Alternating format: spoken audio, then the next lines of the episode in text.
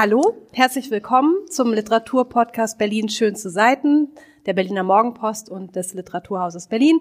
Ich sitze hier mal wieder am Montagmorgen mit meiner Kollegin Janika Gelneck und Felix Müller von der Berliner Morgenpost. Herzlich willkommen. Hallo. Hallo. Schön, dass ihr da seid.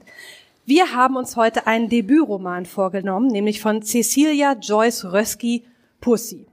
Ähm, ist gerade erschienen bei Hoffmann und Kampe. Und ähm, ja, ich steige mal kurz ein mit einer kurzen Beschreibung, wie ich den gelesen habe, was ich, wie ich so den Plot sehe, und dann können wir einfach gleich in die Diskussion gehen. Also, wie gesagt, ein Debütroman. Ähm, erzählt wird er in zwei Erzählsträngen. Die Hauptperson oder eine der beiden Hauptpersonen ist Ibli, 23 Jahre alt. Sie ist Sexworkerin und arbeitet im Bordell Palast, ähm, wo sie als äh, Prostituierte arbeitet. Und der zweite Erzählstrang ist ihr Vater, genannt Lakshu, der etwas über 60 ist, würde ich schätzen. Es ist nicht genau gesagt. Bei den äh, Prostituierten im Bordell wird das immer mit als Charakter, also wird immer das Alter und die Charaktereigenschaft mitgenannt. Bei ihm wird das nicht so genau gesagt. Und er ist der ehemalige Besitzer dieses Bordells, äh, ist inzwischen aber so ein etwas heruntergerockter ehemaliger Zuhälter, spielsüchtig, ähm, ja, und ist eigentlich am Ende des Romans, darf man glaube ich auch sagen, äh, verstirbt er.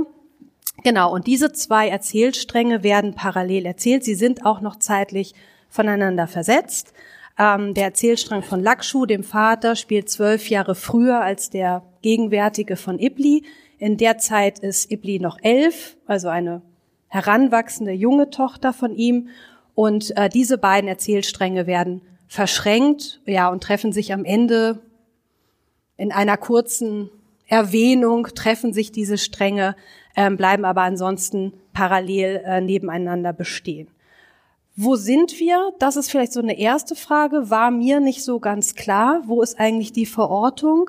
Ähm, ich habe versucht sozusagen herauszufinden, wo dieser Ort genau ist. Ist euch das klar geworden im Laufe des Romans? Äh, es gibt Indizien dafür, dass zumindest Hamburg und die Reeperbahn die Vorlage geliefert haben. Oh, also, welche? Ja, also ich bin Hamburgerin. Äh, also welche Indizien? Einen, ich musste dazu auch Woher mein, nimmst du mein, diese Indizien? Die nehme ich von meinem äh, Kulturkollegen beim ah. Hamburger Abendblatt, ja. äh, ähm, Thomas André, äh, mit dem ich häufig äh, zu tun habe in Sachen Sachen Literatur und der sich äh, in der ganzen Gegend mhm. ein bisschen besser auskennt als ich.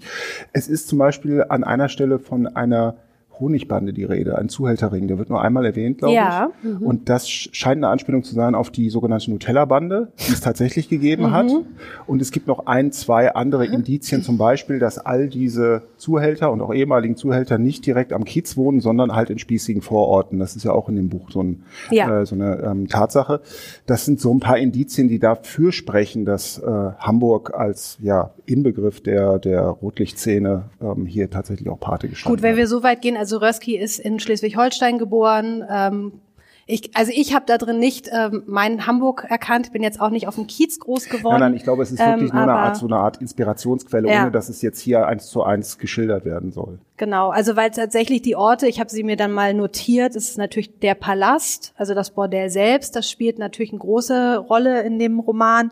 Dann das Café Käse, da denkt man als Berlinerin natürlich an Hab Berlin. Gedacht, ja. ähm, ist es aber nicht. Dann ein Hotel Excalibur, das könnte irgendwie überall sein, das ist äh, nicht richtig verortet. Und dann diese äh, sagen wir mal, das schickere Wohnviertel, wo dann auch dieses Pärchen wohnt, wo Ibli später ähm, für eine Zeit lang wohnt und als eine Art, ja, weiß ich nicht, Prostituierte auf Zeit, Sexsklavin ja nicht, Sexarbeiterin bei denen ähm, übernachtet. Und dann gibt es eben noch dieses heruntergekommene Wohnviertel. Ähm, es gibt auch den Ort, ne? Grindelstar. Genau, Grindelstar ja. ist das Wohnviertel Bruck, dieser, ja. wo er dann das Hotel Excalibur steht. Genau, ja. das sind die beiden Orte. Ähm, ich habe ein bisschen was natürlich an Rezensionen und so darüber auch gelesen. Wie ging es euch mit der Sprache? Weil die wurde so gelobt und herausgestellt. Also sie wählt ja eine ganz interessante Sprache. Sie erfindet Worte oder wählt oder erfindet neue Formulierungen, äh, hat eine eigentümliche äh, Schreibweise. Wie habt ihr das gelesen? Hat euch das ähm, erfrischt oder eher irritiert oder eher genervt? Du musst uns aufrufen. Ich muss euch aufrufen. Liebe Janika, ihr könnt euch nicht selbst melden. Na gut, dann liebe Nein, Janika. vielleicht, weil, weil ich das, ich schwierig zu sagen finde, was sie mit dieser Kunstsprache bezweckt. Also es ist so eine Art Babysprache, ähm, dass die konsequent alle Ys eliminiert ähm, und alle Anglizismen. Ähm, BH wird ausgeschrieben, äh, Baby, Phone mit F-O-N, äh, sexy mit I.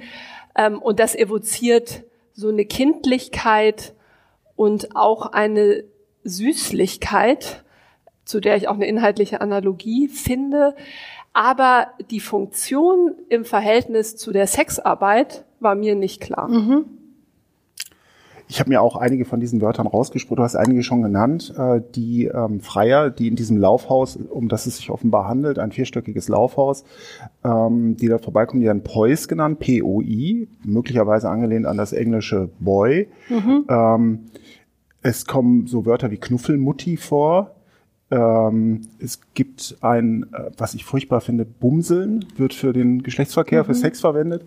Ähm, also ja, es gibt so eine Art Infantilität in der Sprache, die ich lange Zeit interessant fand, mhm. beziehungsweise ja, anfangs interessant fand, weil ich sie als so eine Art infantilen Abwehrzauber gelesen habe, als Möglichkeit, sich die Realität irgendwie zum vom Leib zu halten. Ne? Sie ähm, pflegt ja also die große Frage, die sich bei diesem Buch herstellt, ist, wie geht eine so junge Frau mit diesem furchtbaren Beruf um, den sie mhm. ausübt und in den sie, den sie offensichtlich nicht freiwillig gewählt hat, sondern in den sie von ihrer Mutter nach dem Tod des Vaters irgendwie reingedrängt worden sein muss. So ganz klar wird das ja nicht. Das finde ich zum Beispiel schon das mal eine interessante These. Also ja. das habe ich nicht gelesen. Ja, Ne, Warum steht nicht, sie ist, eigentlich das da ist jetzt meine Vermutung. Ja. Es mhm. gibt, ihr habt offensichtlich bewusst gesetzte Leerstellen in diesem Roman. Ähm, so und ich habe es mir erst so zurechtgelegt, okay, also irgendwie muss diese Welt ja erträglich werden, in der ähm, Ibli lebt. Und das versucht sie halt auf diesem Weg der Verniedlichung äh, dessen, was sie da sieht. Ne? Sie hat, pflegt ja auch eine extrem, also man könnte ja sagen, der Roman enthüllt so einen Teil seiner, seiner ähm, Programmatik äh, in einem Dialog, relativ spät im letzten Drittel, als sie bei dieser Familie zu Gast ist, wo sie für 3000 Euro äh, für einen Monat, glaube ich, als Prostituierte gehalten wird. Ähm, da sagt die Frau zu ihr, äh, du musst das doch abspalten. Mhm. Ne? Also das ist ja auch das, was so der Küchenpsychologe erstmal sofort bei jungen Prostituierten, bei Prostituierten insgesamt vermutet. Diese, dieser Teil der Realität wird irgendwie abgespalten und weggelegt und äh, der Rest ist dann die eigentliche Realität. In ihrem Fall wären das dann diese Freundinnen, die sie hat, Sola, mit der sie sich dann irgendwie zerstreitet, aber auch andere, wo es auch wirklich eine ganz intensive, sich in der Sprache spiegelnde Körperlichkeit gibt zwischen diesen Frauen. Ähm, und so habe ich das erstmal verstanden. Ich habe mich dann allerdings gefragt, wann schlägt das Kunstvolle ins Künstliche um? Mhm. Und ähm, ich finde, die Grenze ist da doch zügig überschritten dann irgendwann. Ne? Also, ja, äh, es ist, also mein Problem damit war eigentlich, also erstmal finde ich es äh, spannend und, und gut, mal über dieses Milieu wieder zu schreiben. Ähm, also einfach über Prostitution ähm, zu schreiben, Sexarbeit, finde ich total gut und auch als Romanform so. Ähm, aber ich finde, dass dieses Verniedlichende ist problematisch. Und das kommt natürlich über die Sprache und es kommt aber auch darüber, dass man wirklich gar nicht verstehen kann, warum sie da gelandet ist, wo sie gelandet ist. Also ich habe es mir so erklärt, dass sie eigentlich aus ihrem Milieu nie rauskommt. Also Vater, Zuhälter, ehemaliger Besitzer dieses Bordells, Mutter, selbst Prostituierte, Domina, sie hat gar keinen anderen, sie hat gar nicht die Möglichkeit, da rauszukommen ähm, oder wurde ihr jedenfalls nicht gegeben. Das heißt, sie ist da eigentlich mehr oder weniger so reingerutscht. Ich weiß auch nicht, ob sie da, also ich habe es nicht als ein erzwungenes empfunden, sondern ein als fast wie ein naheliegendes. Naja, gut, deine Eltern sind Lehrer, dann wirst du auch Lehrer, so ungefähr. Und das finde ich aber natürlich auch problematisch. Und in diesem Verniedlichenden ist es eben auch ein Problem, was das Milieu angeht, weil natürlich, ähm, also ich finde irgendwie über Sexarbeit zu sprechen total wichtig. Ähm, und auch, dass eben nicht immer alles nur Gewalt und erzwungen ist. Aber natürlich gibt es diese Elemente und gerade bei diesen jungen ähm, Sexarbeiterinnen ist da ist die Frage danach auch legitim. Und bei ihr ist Sex, also ich habe diesen Sex, der da käuflich angeboten wird, als Kuscheln. Das wird ganz oft als Kuscheln beschrieben, als Trösten, als miteinander irgendwie in den Haaren rumwuscheln und dann riecht es ein bisschen nach Kaugummi, äh, nee, nach einer Weingummi und so. Aber das, also das ist ja mit, einer, mit einer Arbeitskollegin. Das ne? ist mit der Arbeitskollegin, aber das geht ja auch ineinander über. Ja. Also wie sie mit diesen Freiern, mit den Pois da umgeht. Ähm, also eigentlich das vielleicht einfach auch die harte körperliche Arbeit, um es jetzt mal so zu sagen, wird gar nicht beschrieben. Oder vielleicht auch das, das der Ekel oder so, der kommt dann im Fahrstuhl, den die Poys äh, voll pinkeln. Und da das kommt wird er auch dann sehr vor. oft erwähnt. Das Ja. wird auch sehr oft erwähnt und da kommt auch dieser, dieser Moment rein, wo man denkt, ach ja, stimmt, ich bin hier nicht in so einem Kuschelpalast, sondern hier wird einfach knallhart Sex angeboten gegen Geld und genau, Ja, das, das- kommt mir ein bisschen zu kurz. Ja, und das ist also, was ich ganz interessant finde und vielleicht machen deswegen die Lehrstellen mehr Sinn, als mir das im ersten Moment klar war, weil wie kommt ihr darauf, um es mal ein bisschen polemisch zu formulieren, dass das ein Roman übers Milieu ist? Man erfährt nichts über dieses Milieu. Wenn wir, wir haben alle eine Vorstellung von einem Bordell. Und die projizieren wir darauf. Und ne, Felix, du hast gesagt, ja, es ist ja auch schlimm. In dem Buch ist erstmal Ja. erstaunlich wenig schlimm. Ja. Die sehen auch noch gut aus, die Männer, die kommen, sind ja irgendwie einigermaßen nett und höflich. Man erfährt ja nicht viel über sie. Ähm, ne, die Körper werden ein bisschen beschrieben. Es kommt keine Gewalt vor. Die ganzen ökonomischen Zusammenhänge kommen ganz am Rand nur vor. Wie sie da gelandet ist, ähm, bleibt offen. Ähm, man könnte sich jetzt so, ne, an, an, wenn man deine Worte aufgreift, eigentlich so ein großes Kuschelhaus, wo halt viele Freundinnen ihre Zimmer schön ausgestaltet haben und viele Süßigkeiten essen, ähm, äh, als, als Beschreibung dieses Milieus äh, zugrunde legen. Und das ähm, finde oder deswegen frage ich mich eben, ne, diese, diese Kunstsprache, dieses, dieses ähm, Verniedlichen oder Verkleinern, ähm, plus dieses Süße, was da drin ist, ne? Lakritz, Vanillekipferl, Weingummi, Leckkugeln, ähm, so, also es ist was ganz äh, Zuckriges in, in, in, in mehrerlei Hinsicht. Und da frage ich mich wirklich, wo erscheint das Milieu? Das, also das Milieu würde ich sagen, oder willst du antworten? Nee, nee.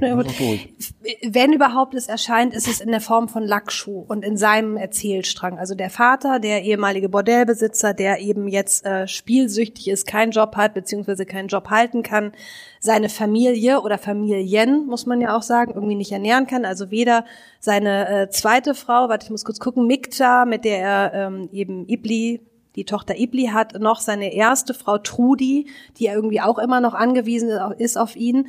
Ähm, Trudi ist Und wer die. ist Lo und Lore? Nee, ich meinte Lore. Ja. Lore, nicht, ja. wer, wer ist genau. denn Trudi? Weiß ich nicht. Habe ich gerade erfunden, noch einen Charakter Doch, dazu. Ist eine Freundin ja. wahrscheinlich. Lore meine ich Ja. natürlich. Also Ja. seine, seine ähm, Frau, die noch in dem Haus wohnt, das total heruntergekommen ist. Wenn überhaupt, sehe ich sozusagen die Gewalt bei ihm. Es gibt eine Szene, wo er mit seiner Frau äh, aneinander gerät und es nicht ganz klar ist, wer wen eigentlich verletzt, ob sie sich da selbst verletzt, ob er sie verletzt und auch die Szenen, die er mit den anderen Männern hat. Also mit dem Boxer, auf den er dann trifft, der eben aus dieser besagten Honigbande stammt. Da wird klar, okay, da ist viel Gewalt im Spiel. Also die wird nicht beschrieben, aber die wird sozusagen angedeutet oder da war viel Gewalt im Spiel.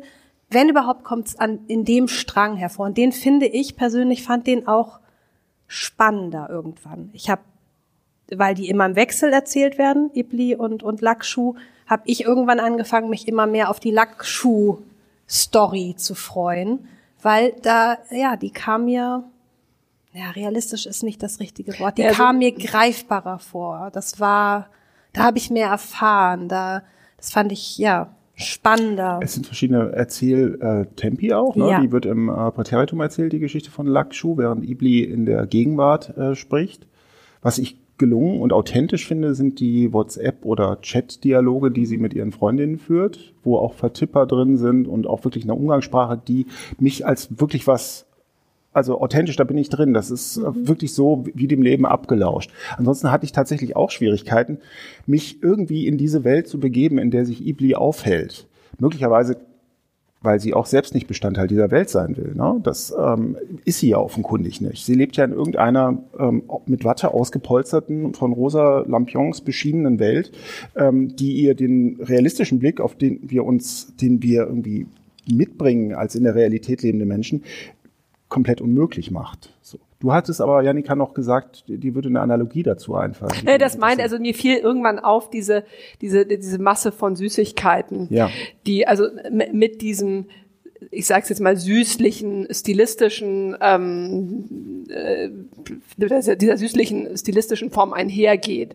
Und zum Schluss wäscht sie sich ja auch einmal ganz gründlich die Hände, weil die so klebrig sind. Und da dachte ich, mhm. ja, genau. Mhm. Und jetzt was, was ist jetzt die Voraussetzung, na, oder wie, wo kommen wir jetzt hin, wenn du dir die Hände gewaschen hast? Mhm. Und ähm, ich fand entsprechend eigentlich auch in dem Ibli-Erzählstrang am interessantesten den Moment, wo sie aus dem Palast rauskommt und äh, ja, so eine Art äh, Love Girl oder irgendwie Spielzeug oder Toy Girl, ich weiß gar nicht, ob es den Begriff gibt, für diese, dieses Ehepaar wird. Und da, da saß ich plötzlich beim Lesen auch aufrechter, weil ich dachte, gut, jetzt ist sie da mal raus. Und was passiert jetzt? Und dieses Milieu finde ich zum Beispiel ganz toll geschildert, wo ein Kleinkind rumhüpft und die sich offenbar in ihrer, ihrer eingeschlafenen Ehe was fürs Bett organisiert haben. Und da würde es doch genau total interessant werden. Mhm. Welche Funktion hat sie in dieser, in diesem gutbürgerlichen, ähm, kleinen, in dieser kleinen familiären Welt?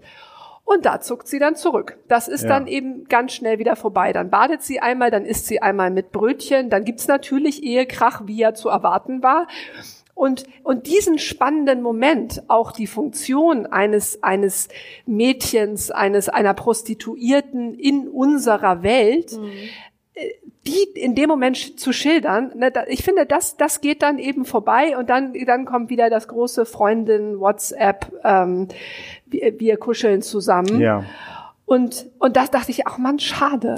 Mhm. Ging mir übrigens auch genauso. Fand ich auch äh, unheimlich stark, diese Passage.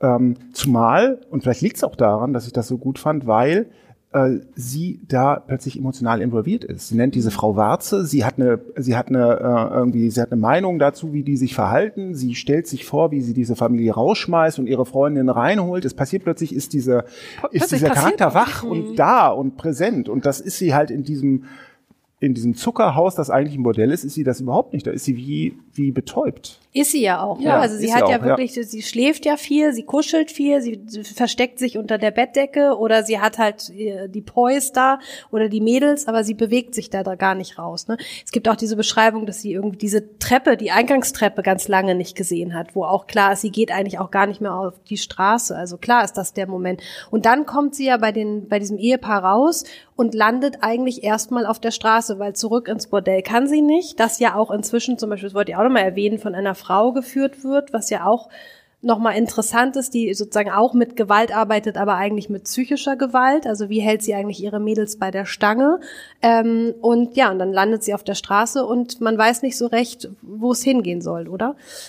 Ähm, ich, ich würde gern auch noch eine Stelle, die, die ich toll finde, ein bisschen herausstellen. Und zwar ist das die, ähm, wo Lackschuh am Spielautomaten sitzt. Und ich finde, das ist eine ziemlich gute Beschreibung oder stelle ich mir jedenfalls vor, wie so eine Spielsucht ähm, funktioniert. Und ich glaube, ich würde ganz gerne so ein, zwei Absätze euch vorlesen, ähm, weil ich finde das nämlich herausragend gut beschrieben. Also, er sitzt an seinem Automaten und Ibli, seine elfjährige Tochter, in diesem Erzählstrang ist sie elf, sitzt neben ihm. Willst du was essen? fragte Ibli nach einer Weile. Die Delfine meinten es heute endlich gut mit ihm. Sie füllten die Reihen auf, schwangen ihre Flossen neben zwei Seepferdchen. Er nahm Üblis Stimme nicht als solche wahr, sondern eher wie eine giftige Schlange, die sich in sein Hirn zu schlängeln versuchte, um ihn zu beißen. Sein ganzer Körper wehrte sich, die Informationen, die sie ihm geben wollte, zu verarbeiten oder ihnen Einlass zu gewähren. Und doch drängte sein Hirn, äh, Hirn irgendetwas zu antworten, um sie zum Schweigen zu bringen. Ja, genau, nuschelte er. Er atmete tief ein und aus, überlegte, ob er seinen Gewinn in einer Splitz Blitzspielrunde verdoppeln sollte. Er räumte seine Gedanken in Schubladen ein, schloss die Augen, um seinen Körper unter Kontrolle zu bringen. Er stand bei 100 Euro, 30 in Plus. Eine gute Grundlage, um weiterzumachen, aber mehr als 200 Euro waren auch verlockend.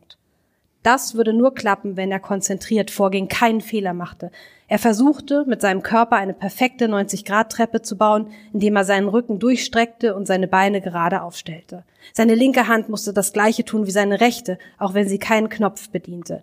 Die Finger mussten sich synchron auf den Knopf legen, während er ausatmete. Er, es kam nur auf ihn an. Und so weiter und so weiter. Also nur als Beispiel. Ähm, da bin ich voll mitgegangen. Also dieser Druck, der in diesem Kerl da herrscht, während er an diesem Automaten sitzt, ähm, das finde ich eine ziemlich gute Beschreibung, ähm, wie in was für einer eigenen Welt er da ja auch ist. Also sie ist in, in ihrer Zuckerwelt, die sie sich da irgendwie baut und er ist eben in seiner Vorstellung, dass er wenn er nur zur rechten Zeit die richtigen Knöpfe, Knöpfe drückt oder die richtigen Leute davon überzeugt, dieses Hotel Excalibur auch in einen Puff zu verwandeln, dass dann wieder alles groß wird, er die großen äh, Summen verdient und ähm, wieder voll mit dabei ist. Also da finde ich, funktionieren diese zwei, ja, ausgedachten Welten, die sie sich erbaut haben, ganz gut parallel. Hm. Großes Schweigen. ja, ich habe überlegt, also warum ja. der, der, der Lackschuh ähm, Erzählstrang verzichtet eben auf diese künstliche Sprache, so wenn ja. ich das richtig beobachtet habe. Und ich habe mich eben gerade gefragt, in welcher Beziehung steht das eigentlich, dass eben eine Milieuschilderung eben in dieses Künstliche abkippt und auf der anderen Seite bleibt sie auf einer naturalistischen Ebene. Was heißt das? Also mir hat dein infantiler Abwehrzauber ganz gut mhm. gefallen, aber dafür ist wiederum diese Welt nicht, also so wie sie uns hier geschildert wird, nicht schlimm genug. Dann müsste, glaube ich, irgendwie so ein, so ein gewalttätiges mhm. Pendant dazu sein. Da kommen halt ständig ja. irgendwelche ekligen, brutalen Typen rein und, und sie flüchtet sich. Und, und aber dieser Teil fehlt und ich glaube, da ist eben die Leerstelle ein Problem in dem Link zwischen Vater und Tochter. Was passiert da eigentlich? Und dadurch, dass das offen bleibt, wie sie da eigentlich hinkommt, wie auch diese Beziehung zu ihm sich im Endeffekt gestaltet, bleibt eben auch offen, warum es diese Kunstsprache mhm. dann geben muss. Mhm. Ja, Scheint also, mir, wenn ich dir jetzt so zuhöre und überlege nochmal, wie, ne, wie ist das eigentlich miteinander verschränkt? Hm. Es ist eben auch nicht richtig miteinander verschränkt. Also weder sprachlich, aber auch wirklich im Erzählstrang nicht. Also er verstirbt dann eben und dann ist unklar, warum sie dort landet. Also also es gibt einen Hinweis, also zwölf Jahre vorher, ist ja bevor der ersten Lackshow-Episode steht das ja drüber. Wenn man da drüber liest, mhm. dann hat man lange Zeit Schwierigkeiten, sich zu orientieren. Ich habe dann einmal zurückgeblättert und habe dann gedacht, ah, okay, so ist das zeitlich sortiert. Ähm, aber sonst, ja, es stimmt. Es passieren Dinge, von denen uns nicht erzählt wird und die aber elementar sind für das, was uns erzählt wird. Mhm. Das ist aber auch nicht so selten und möglicherweise kann man das auch als Kunstmittel akzeptieren. Ne? Ja, also ich muss wirklich sagen, dass ich diesem Debütroman auch dankbar dafür bin, nochmal dieses Thema aufzugreifen. Also ich habe nochmal gedacht, auch an die, ähm, die den Erzählband von Magdalena Schrefel, dieses brauchbare Menschen, also wo wir eben über ähm, Arbeit überhaupt noch mal sprechen. Auch Sexarbeit ist Arbeit, aber auch Ausbeutung im Dienstleistungsgewerbe. Also wenn man sozusagen noch mal an diese Themen denkt, das lief so ein bisschen im Hintergrund als als theoretisches ähm, zweiter Strang bei mir mit beim Lesen. Ähm, erfüllt das nicht ganz. Also da sind Lücken und offene Stellen und es, es ist auch nicht genau, mal das Milieu ist auch nicht so präzise und gut beschrieben, dass man jetzt sagt, okay, es ist ein wirklicher Milieuroman, aber es greift das Thema eben nochmal auf und das fand ich jetzt ähm, ganz erfrischend, ähm, um darüber nachzudenken und ja, ich äh, hoffe, dass ähm, Pussy ihren Weg findet, also im Roman vor allen Dingen und äh, Cecilia Joyce Rösky weiter schreibt und wir sehen ja, werden. Mich auch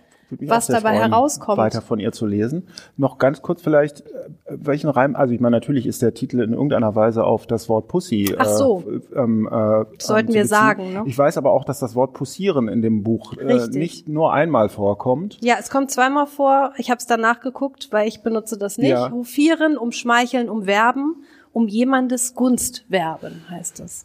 Und es kommt zweimal tatsächlich vor und ähm, wir hatten uns ja gefragt, wie man es auch ausspricht mhm. und ich bin dann jetzt sicher, dass wir Pussy sagen. Dass wir es richtig ausgesprochen haben. So, jetzt kommen wir zur Ziehung. Ja. Ähm, und wir werden sogar zwei Titel heute ziehen, weil wir beim nächsten Mal eine Doppelfolge ähm, aufnehmen, weil du unterwegs sein wirst, richtig? Ich bin unterwegs ähm, und äh, deswegen treffen wir uns morgen so, guck mal, das beim nächsten Mal für zwei sehr schön. Das ist total gerecht. Ihr dürft jetzt nicht gucken, weil das scheint so ein bisschen durch. Eine darfst du ziehen und eine darf. Oh. Ich fange mal bei Felix an. Ja. Brillebild muss ich gar nicht aufsetzen. Ach so. Stimmt, wenn das So. geht auch so. Okay, dann dürft ihr auch gleich selbst verkünden, was wir lesen werden in der nächsten Folge. Die ist 27. Das wäre jetzt Felix. Ja, äh, ich habe gezogen, äh, von mir selbst vorgeschlagen, Bernardine Evaristo, Mr. Loverman. Sehr schön. Und Folge 28? Wird FC Delius, Darling It's Dilling, erschienen bei Rowold in diesem Jahr. Genau. Sehr Super. Dankeschön. Wunderbar. Dann bedanke ich mich für einen schönen Podcast und wünsche euch noch einen schönen Tag. Auf bald. Ebenso. Tschüss. Ciao. Tschüss.